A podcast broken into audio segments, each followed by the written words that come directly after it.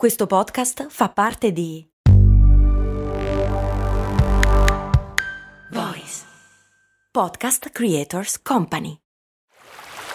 Vi ricordate quando con Il mondo suona così vi ho portati a Cuba, Zanzibar e Giamaica? No?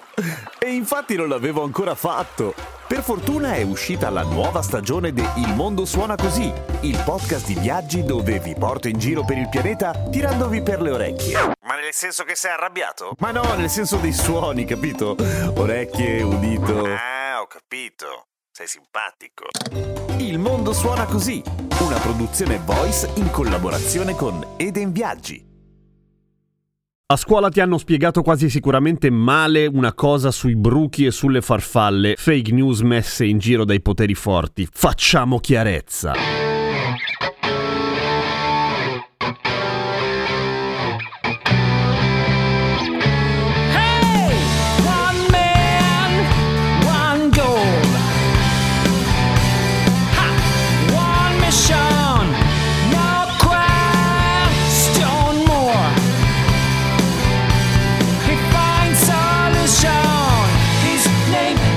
He was our professor.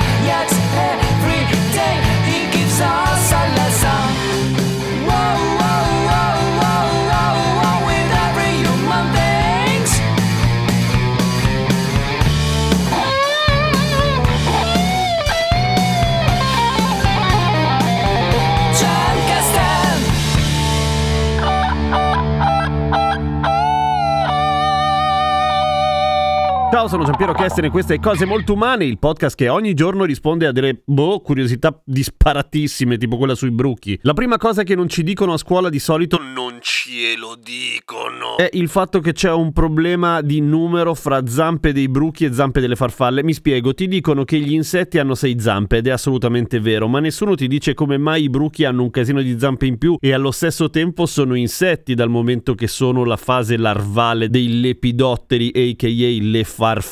Beh, la verità è che in realtà anche i bruchi hanno sei zampe. Sembra che ne abbiano un casino di più, ma quelle lì non sono zampe, si chiamano pseudozampe, che a seconda può essere un modo per i biologi di avere ragione sulla questione delle sei zampe dicendo no, quelle non sono zampe, non contano. Oppure in realtà hanno ragione le pseudozampe funzionano in modo diverso rispetto alle zampe. Non sono articolate, diciamo che sono un pochino meno agili, via, sono dei cosini morbidoni. Che però il bruco usa poi nel momento in cui deve ad esempio aggrapparsi da qualche parte e diventare una crisalide. E qua arriviamo alla seconda fake news dei bruchi, cioè sappiamo che a un certo punto la farfalla esce dalla crisalide e sappiamo che il bruco crea una crisalide, ma non ti spiegano mai bene come funziona questo processo ed è così in realtà, è piuttosto semplice, cioè un bruco fa una sorta di gancetto di seta sulla pianta al quale attaccarsi poi con le pseudo zampe appunto e non è che forma intorno a sé una crisalide, la crisalide ce l'ha dentro esattamente come tutte le altre fasi evolutive degli insetti, cioè avete in mente quando fanno la muta ed escono dalla propria pelle, escono dal proprio corpo con questa meravigliosa metafora di presa di consapevolezza e di accettazione del vero sé. Ecco, fanno così, solo che appunto non è che si forma da fuori, anche la crisalide come tutte le altre mute è già dentro il bruco nel momento in cui fa la crisalide, è morbidotta ancora, per cui nel momento in cui si toglie la fodera della pelle, poi la crisalide si indurisce dopo, ma quella roba lì con una forma difficilissima da immaginare perché effettivamente la, assomiglia ad Alien. Ecco, quella roba lì è già dentro, poi diventa rigida e poi a un certo punto si rompe ed esce una meravigliosa farfalla pronta a durare relativamente poco. E qua arriviamo a un'altra fake news delle farfalle, cioè è vero che le farfalle vivono solamente un giorno? No, cioè dipende dal pianeta che prendiamo come riferimento per il giorno. In genere dipende, ma le farfalle più longeve durano un anno, quelle più scarse a vivere durano un paio di giorni terrestri in linea di massima. Per cui quella cosa lì che vorrebbe che le farfalle campano un giorno solo è boh, una fake news messa in giro probabilmente dai collezionisti di farfalle per farsi dare un po' meno degli stronzi da chi gli dice ehi stai ammazzando le farfalle. Eh ma tanto era quasi morta. Eh, non, è, non è vero cioè aveva ancora delle cose da fare non aveva ancora scelto un percorso scolastico. Sei veramente una brutta persona. Pro tip perché le farfalle si chiamano lepidotteri? Che cacchio vuol dire lepidottero? In genere genere otterotero vuol dire ala, perché viene da pteron, che vuol dire proprio ala in greco antico, per cui l'elicottero avrà proprio un'ala elicoidale se ci fai caso, ma nel caso dei lepidotteri appunto è composto da pteron e da lepis lepidos che è scaglia, quindi ali con le scaglie, ali fatte di scaglie colorate effettivamente, quindi lepidottero quella roba lì. Per cui ehi, eh, adesso sappiamo più cose che potete giocarvi